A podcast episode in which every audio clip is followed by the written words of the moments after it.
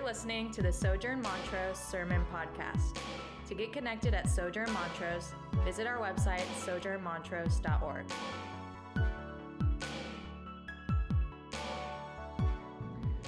Well, as I kind of said, um, and as you saw read, Nehemiah 6 is filled with these really troubling and threatening situations that Nehemiah is finding himself in. Um, in Nehemiah chapter 4, as I said, we saw these external threats to, um, to the, the kingdom project of rebuilding Jerusalem. And in Nehemiah 5, we saw threats inside the community, that there's oppression and greed that are threatening the community of God in Jerusalem. And this week we see both and more. We see external threats, we see religious threats from the prophets, we see internal conspiracy among the elite of the Jewish, um, the, the Jewish upper class. And that's a lot in and of itself, but there's two things I kind of want to guide us through after we walk through this narrative together. And the first is that um, Nehemiah is going to give us a picture as God's people of how we can respond to trial specific trials, but in general, how we can posture ourselves to be faithful when things are hard. And second, um, it's meant to point us to the trials of Jesus. We're supposed to look at the trials of Nehemiah and think as God's people about the trials of Christ and how Jesus has overcome the trial of all trials. So uh, let's start by orienting ourselves to Nehemiah's trials by reading again in chapter 6. Um, I'm calling these sections, you know, there's three paragraphs, uh, I think, most likely in your Bible. Um, and so each of those paragraphs is kind of con, con, uh, conforming to like one section of trials. So the first trial is found in verse 1, um, all the way through 9. It says this. Now, when Sanballat and Tobiah and Geshem the Arab and the rest of our enemies heard that I had built the wall and that there was no breach left in it, although up to that time I had set up the doors and the gates, Sanballat and Geshem said to me, uh, sent to me, saying, Come and let us meet together at Hakkephirim in the plain of Ono. Ono. Um, the plain is called that because oh no. I'm kidding. That's, I made that up. Um, that's not true. It's just called the plain of Ono. I digress. But they intended to do me harm, and I sent messengers to them saying, I am doing a great work and cannot come down. Why should this work stop while I leave it and come down to you? They sent to me four times in this way, and I answered them in the same way four times.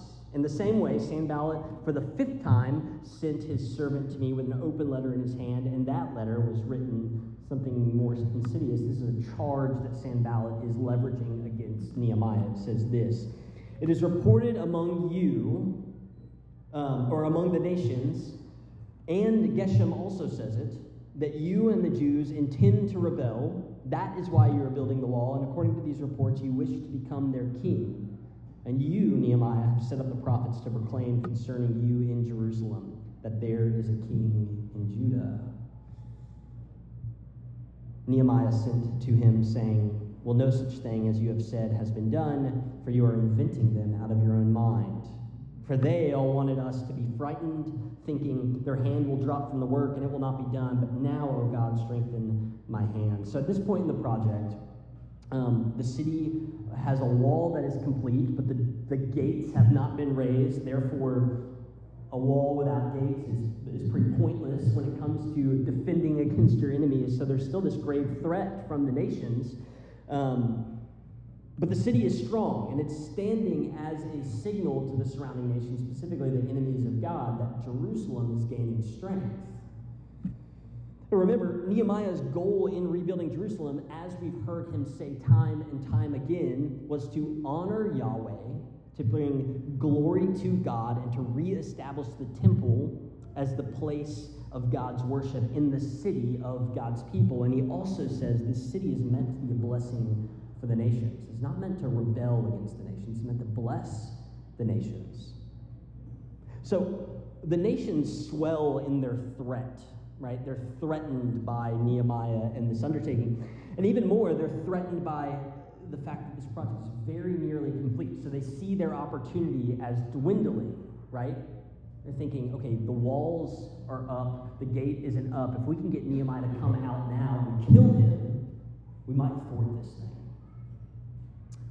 Um, they're persistent, right? They do this four times, and then the fifth time they, uh, they use a malicious and um, a false tactic to try and lure Nehemiah out. Um, they want to incite Nehemiah's anger so that they can get him to a vulnerable place and kill him, right? Because they're telling Nehemiah lies about himself. And Nehemiah knows the lies. But Nehemiah does not come out. Um, he says instead, This is all false. I do not intend to rebel. I do not intend to be the king. And we're going to see he's certainly not inside of the prophets to say this. They're saying kind of the opposite. And so he says, I'm not going to do it. And then Nehemiah does something which we would be, uh, it would be well for us to learn from. He says a quick and effective prayer, but now, God, strengthen my hands. Um, continuing on the second section in verse 10, we shift inwards. There's an inward religious threat um, in the, the form of this prophet. It says this, verse 10. Now, when I went to the house of Shemaiah, the son of Delaiah, son of Mehetabel, who was confined to his house, he said, Let us meet together in the house of God within the temple. Let us close the doors of the temple, for they are coming to kill you. He's talking about um, those same enemies, Sanballat and Tobiah. Um, and he tells Nehemiah, They're going to come kill you, so let's lock ourselves in the temple so they can't kill you. But I said, Nehemiah said, Should such a man as I run away? And what man such as I could go into the temple and live? I will not go in. And I understood and saw that God had not sent him, but he had pronounced the prophecy against me because Tobiah and Sanballat had hired him. For this purpose he was hired, that I should be afraid and act in this way and sin. And so they could give me a name, a bad name, in order to taunt me. Remember, he prays, Tobiah and Sanballat, oh my God, according to these things that they did, and also the prophetess Noadiah and the rest of the prophets who wanted to make me afraid. So, what we have here is the prophets of Israel working with the enemies of God's leader, Nehemiah, to conspire against him and trap him in sin. Right? Nehemiah is, is being lured by Shemaiah to fear for his life, and as a result, go into the temple, lock himself in, and find safety. But Nehemiah knows this is not a safe place for me. Here's what he means when he says, uh, when he says that it wouldn't be safe for him to do that. Um, Nehemiah is not a priest. So if you're not a priest in the nation of Israel, there are only very few specific times you are allowed to enter the temple without uh, breaking God's law. So Nehemiah knows that, okay, I'm not a priest. I can't just walk into the temple anytime I choose. Further, and this is this is not confirmed in Nehemiah, but this would be um, a historical reality most likely for a man like Nehemiah. Remember in chapter 1 of Nehemiah, Nehemiah is a cupbearer to the king of Persia, and the cupbearers to the king of Persia were all historically eunuchs just so that they would not procreate, they could not take wives, and they would serve the king all of their days. So Nehemiah comes from this, so it's, it's likely that he was a eunuch, and Deuteronomy tells us eunuchs are not allowed in the temple either. So there's two reasons Nehemiah is thinking a, a, a, um, a prophet of God is telling me to go into the temple. That doesn't sound like something God would say. A final thought in Nehemiah's mind, most likely, is a story from Second Chronicles chapter 26, in which a Israeli king named Uzziah goes into the temple to burn incense. The priest there says, You must not enter the temple, Uzziah. You are not a priest. And Uzziah leaves immediately, but he doesn't leave unscathed. He's immediately stricken with leprosy. So Nehemiah is thinking, a person like me can't go into the temple and live. Therefore, why, out of fear of my life being taken by my enemies, would I go and break God's law and therefore be killed? Like, for Nehemiah, it doesn't make sense. And even if he does emerge unscathed, he says, even if I live after hiding in the temple, my name will forever be associated with this sin. The enemies of God will look at Nehemiah and say, well, we can't follow that leader. He breaks God's law. So Nehemiah just, he, he refuses to break God's law in order to be safe. And we need to acknowledge that the prophet Shemaiah, he's using his position and authority as a prophet of Israel to manipulate and abuse Nehemiah. Right? The truth is, he's a false prophet. Nobody is coming to kill Nehemiah that night. Like, Nehemiah lives out the rest of the book with nobody having come to kill him. So the prophet spoke with his authority as a prophet. He goes to Nehemiah and says, This is a prophecy of the Lord. They are coming to kill you tonight. Doesn't come true. He uses his power and position in order to lure Nehemiah into sin and hope to kill him, or at least tarnish his name. It's egregious. And Nehemiah does not take the bait. Let's finish up the reading. Um, verse 15, this is the third section of what's going on as far as the trials of Nehemiah are concerned, but it starts with something encouraging. It says this So the wall was finished on the 25th day of the month, Elul, in 52 days. And when all our enemies heard of it, all the nations around us were afraid, and they fell greatly in their own esteem, for they perceived that this work had been accomplished with the help of our God. But then he reminds us of another trial. He says, Moreover, in those days, the nobles of Judah sent many letters to Tobiah, and Tobiah's letters came to them. Tobiah, remember, is an enemy of Nehemiah. He very much wants Nehemiah to die. It says, For many in Judah were bound by oath to Tobiah, because he was the son in law of Shechaniah, the son of Ira, and his son, Jehohanan, had taken the daughter of Meshullam, the son of Berechiah, as his wife. Also, they spoke of his good deeds in my presence and reported my words to him, and Tobiah sent letters to make me afraid. So, first, um, the wall is finished, but the trials are still crashing like waves over Nehemiah and his life and his leadership, right? So it's almost like we get to verse 15 and there's an exacerbated tone in the way that I'm reading, admittedly, uh, Nehemiah's words here. So the wall was finished. We finished the project. But then uh, he does point us to something gloriously true about the project that, that what the goal was is starting to come to pass. This is what happens. Um, the enemies of God's people in the surrounding nations are realize something. The project was enormous. The threats were grave. There were internal threats, there were external threats. There were discouragement from the Jewish people to Nehemiah and the righteous and repentant builders of the wall. And yet, God accomplished these things in only 52 days through Nehemiah and through the people of Israel. Right? Like the wall of Jerusalem stands in the midst of all of these threats. The surrounding nations are starting to see this and they're wondering how these oppressed people, with the odds stacked against them, both internally and externally, how they could have accomplished something like that. And so this apologetic starts to ripple out into the nations. An apologetic is simply a defense for God's existence.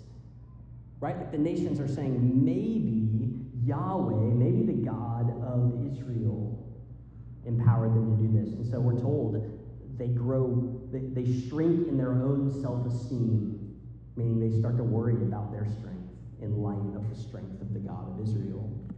It's a very good result. It's also the result Nehemiah has been talking about this whole time that, that Jerusalem being rebuilt would give God glory in the nations and they might bless the nations. So we're starting to see what Nehemiah has been leading towards come to pass. But simultaneously, we learn about this man, Tobiah, who is an enemy of Nehemiah. We've been told chapter and chapter again, right? He very much wants Nehemiah dead. And we learn about all of these nobles or the elite, the upper class in Judah, in the nation of Israel, who are connected to Tobiah by oath. And we learn that Tobiah is very much among the upper class. Like all these names, people reading the names listed as connected with Tobiah would have known who those people are. These are very powerful upper class uh, Jews in and around Jerusalem. And yet, Tobiah is not a righteous man. Tobiah has been against the rebuilding of Jerusalem. He's been against Nehemiah. And there are all these upper class Israelites who are bound to Tobiah by oath, meaning they had business contracts or uh, marriage contracts related to Tobiah. Remember, this is a time of great famine. And all the people of Israel who are in Jerusalem are not working uh, the fields and making money, they're building the city. They're working on something that's going to bring them no profit and has only brought them taunting and threat. And so a lot of them have sold themselves into bondage or oath. Made, they've made deals with the devil. They've made deals with Tobiah, this enemy of them. And so for Nehemiah, it's really a palpable betrayal of his people, right? And, and we get this narrative that um, that these people are in Nehemiah's presence, right? Like last last week in chapter five, we read about Nehemiah's table.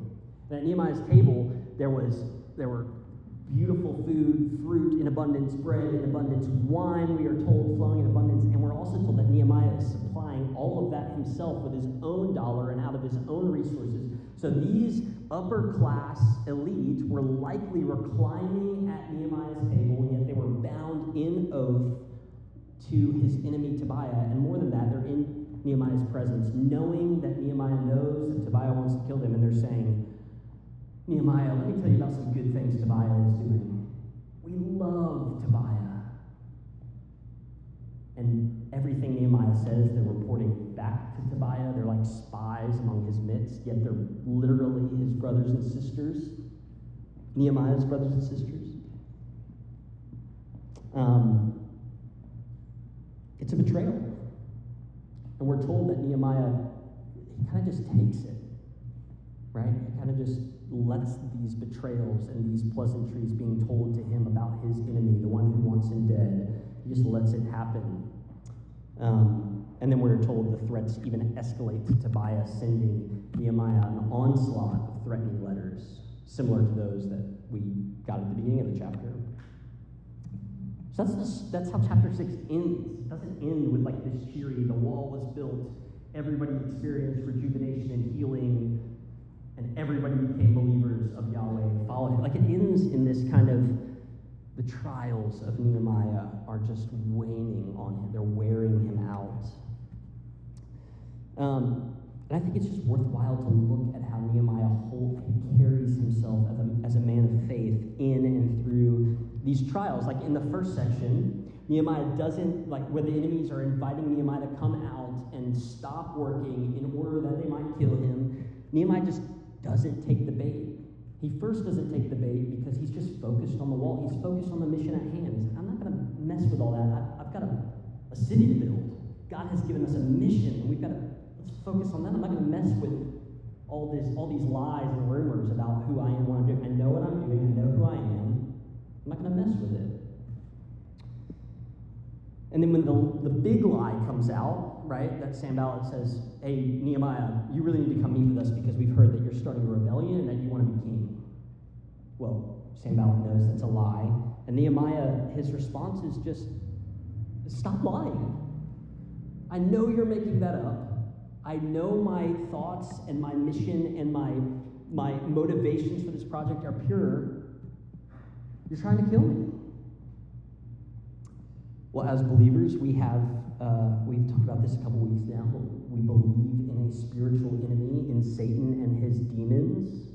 And Satan, throughout Scripture, is called the prince of lies. Starting with the first lie in the garden, where he says, Did God really say that? Where he tricks Adam and Eve into sinning.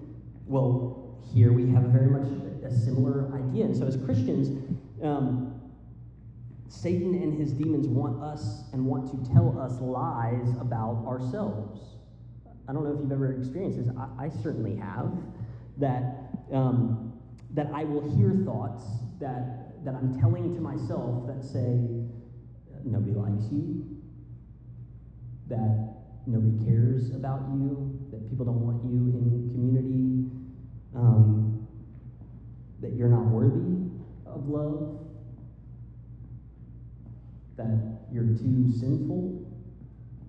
Like, these are similar lies, and, and the way Satan wants to lie to us in large part is to get us alone. Because when we're alone, we're much easier, easier to deal with for Satan than when we are together. Right? When we have brothers and sisters around us speaking truth in our lives, praying for us, reading the Word of God in truth, and saying, that is being made up. Those are lies that are being made up. None of what you're saying is true. It's made up from your own head, is what Nehemiah tells the enemies who are lying to them. And as Christians, we would do well to take our thoughts captive when the enemy wants to tell us that we are alone or not worthy of love. And we should say, Those are lies. I have brothers and sisters here in my parish or in my Sunday gathering who are telling me the opposite. And in fact, God's word says that Christ will never abandon us.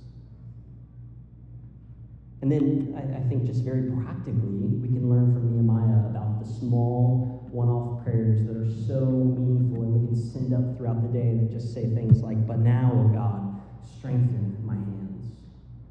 That's all he prays. It's not eloquent, it's not long, it's not theologically impressive. It's simply an appeal to God. It's a good word. In the second section, Nehemiah is being told again, false prophecy is being told lies, but this time it's by the religious elite, by the prophet.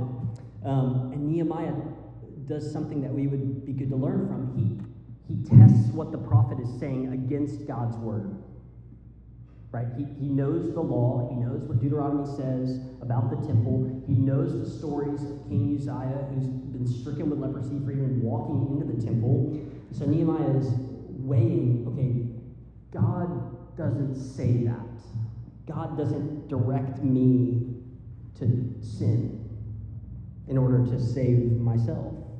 Right? I think this is super apt for us as we are men and women who are often trying to make decisions about what our future might look like or hold, whether that's vocationally or geographically or, or whatever. We, what are we to do? What is God's will for us to, to do in these decisions that we make relationally or vocationally or, or what have you? Well, first, God does not demand that you sin in order to bring him glory. So, I mean, he is never going to mandate that you sin in order to bring him glory. It's just not the way God works throughout all of Scripture. And so Nehemiah knows this, and on the contrary, for us as Christians, like the Holy Spirit has been given to us as a gift not to cause us to sin, but to grow us away from sin in righteousness, fighting against our flesh, and leaning into the Spirit of God. So Nehemiah holds fast to the truth of God's word, and in the end, when, when, when he has been betrayed by the religious elite of Jerusalem, by all the prophets who are conspiring against him for the sake of his death, he does not seek an uprising. He does not elicit the true people of Israel to fight against the prophets. He instead just says another quick prayer. He appeals to God and, and God's justice. Remember them, oh God. Remember what they've done, and I will stay focused. And finally, um, Nehemiah is looking at the finished work of the wall, right? He, he looks at all that he has done, and we've read Nehemiah thus far, and we know that it's impressive. Nehemiah has been a faithful and godly leader. He has called his people to righteousness. He has invited them to his table. He's been hospitable. He's been loving. He's been communal. He's invited people in. And yet, when the city is finished, Nehemiah takes none of the credit and ascribes it all to God's glory. And the only thing he really celebrates when the wall is finished is that the nations are getting an apologetic for how great Yahweh is. So we, as Christians, we, and we've talked about this throughout Nehemiah, but I'll remind you, like we have this mission, we have a church to build, and Revelation tells us that the new Jerusalem is very much the bride of Christ. So Jerusalem here is meant to, meant to be pictured by the church in the New Testament. And so, as we are completing this mission, as any brick is added to the fold, as anybody is brought into saving faith as Christ, we can only ascribe glory and reverence and gratitude to God, not ourselves. Just like Nehemiah um, and the people of Israel, when the project gets done, they don't say, We did that. They say, Look what God did in spite of our imperfection, our anxiety about this project. Look what God did. As we wrap up um, this morning, I want us to turn to Jesus. All throughout the story of Nehemiah, we've been looking at how the city of Jerusalem has pointed to the church of Christ and how Nehemiah is this wonderful and righteous and faithful leader of God's people in this moment, very much appointed by God, and yet he's just a shadow of the leader we have in Jesus.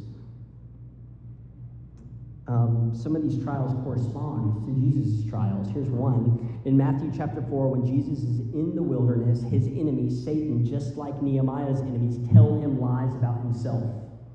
Satan says to Jesus, If you are the Son of God, make bread out of these rocks. He says, If you're the Son of God, how about you throw yourself off the temple and see if the angels save you?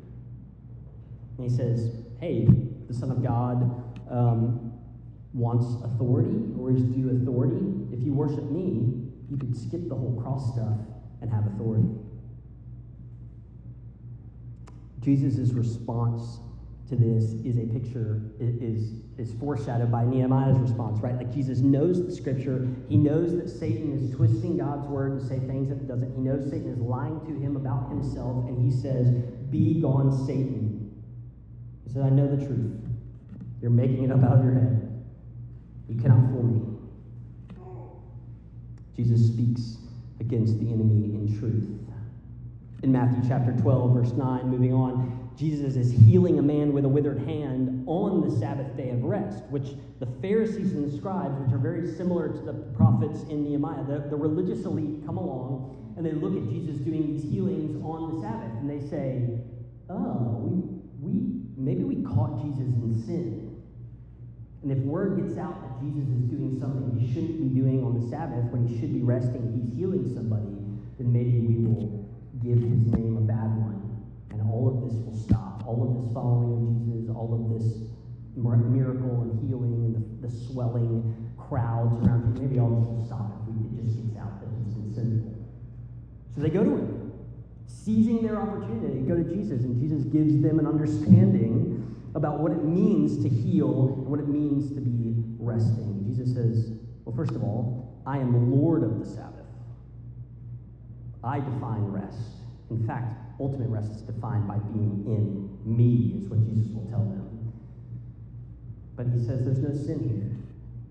If you guys would go save a sheep from jumping off a cliff on the Sabbath, surely I can heal a man who's sick. It's not only not sin, it's required, Jesus will say. We're told they leave there conspiring how to destroy him just like the prophets are conspiring with the enemies of God on how to destroy him. The Pharisees, um, they leave trying to kill, figure out how they will kill Jesus. And just like how Nehemiah is betrayed in section three, probably like the picture of Nehemiah at this table where he's supplying the sustenance and the wine and the abundance and the rest. Um, there were those in Nehemiah's midst who were betraying him. They were literally bound by oath to the enemies of Nehemiah, and they were trying to turn Nehemiah over to the enemies of Nehemiah and the enemies of Jerusalem. Well, Jesus knows this very well. On the night that he is betrayed, Jesus is at his table supplying his body and his blood to a man named Judas, who is there. And Judas will go on in mere hours to betray uh, Jesus. This is what it says in Matthew 26 47 while he was speaking, while Jesus was speaking, Judas came, one of the twelve, and with him a great crowd with swords and clubs from the chief priests and elders of the people. And the betrayer had given them a sign, saying, The one that I kiss is the man, seize him. And he came up to Jesus at once and said, Greetings, Rabbi. And he kissed him. And Jesus said to him, Friend, do what you came to do. They came up and laid hands on Jesus and seized him. Jesus lets it happen for the glory of God. And in some, like Nehemiah, Jesus knows temptations and lies from the enemy. Jesus knows what it feels like to be abused and tricked and, and tried to be made to be a sinner by the religious elite. And he knows what it's like for those closest to him, but to betray him. But the ultimate trial that Jesus endures is one that Nehemiah does not relate to in chapter 6. It's the trial of all trials. Jesus is marched bloody and beaten, carrying a cross, wearing a crown. He's called, just like Nehemiah was, was lied to and said, you, you want to be king of Judah. Well, Jesus is called king of the Jews and mocked. It was a lie for Nehemiah. It's actually a lie for Jesus. Jesus has no business or desire to be king of the Jews. He has every intention to be king of the universe. He has every intention to be king of all. Jesus is hung and tortured and thirsty, and he has every right and ability and all power to stop the earth, to blot out the sun in order to put an end to the suffering he's enduring on the cross, but he does not do it because this t- trial demands completion, and he's the only one who can complete it. This is the gospel. Jesus died for the sake of our sins. He pays the punishment that our just and merciful God demanded of sin. The punishment required is death, and Jesus, the sinless one, passes this trial of all trials. As a result, no one, no one who finds himself in Christ will find themselves forsaken by God like Jesus was as he hung on the cross. It says, My God, my God, why have you forsaken me? No one who finds himself in Christ will feel the weight of their sin ultimately because Christ has taken every sin you have done and ever will do, and a thousand beside the sins of all the brothers and sisters in Christ in the world global. He has taken the sins of his people. And just like the wall of Jerusalem in Nehemiah is complete against all odds, Christ is raised from the dead, and in doing so, he inaugurates a new building project for the city of God, the building of the church. He empowers it. He is empowering it right now, and he is currently the cornerstone of the great city that we build. If the gates of hell will not prevail against the church, we are told in Scripture, why should we fear? When all of this reaches completion, for eternity, we, along with the brothers and sisters we have in Christ across the globe will give God the glory and worship together, for the work will have accomplished and sustained by God. And so, as we come to the table, we can remember the work that Christ is doing in us, through us, how he sustains us at our table, how, at his table, how he forgives our iniquities, how he has saved us for the work of building his city and that as the work goes forward, He will get the glory for it. So we come to the table and we can pray, but now, oh God, strengthen our hands in the meal. Let's pray. Jesus, we need you, great leader. We need you to strengthen our hands by the Spirit. Would you empower us for the work of ministry? Would you protect us against the lies of the enemy that we tell ourselves? Would you Give us safety and solitude in community by being well known and knowing well our brothers and sisters. Would you let us weigh the advice of the world in or out of the church against your scripture, knowing that you will never lead us to sin for your glory?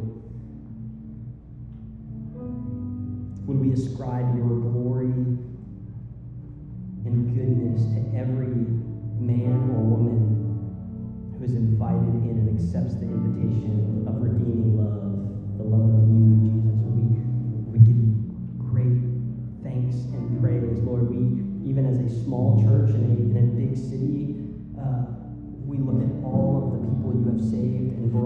and say, You are good and glorious. You have done it, Lord.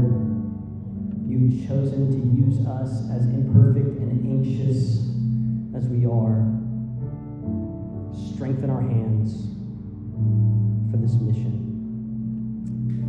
Lord, we love you. We trust you. We worship you. We give you glory this Sunday and all. In your name we pray. Amen.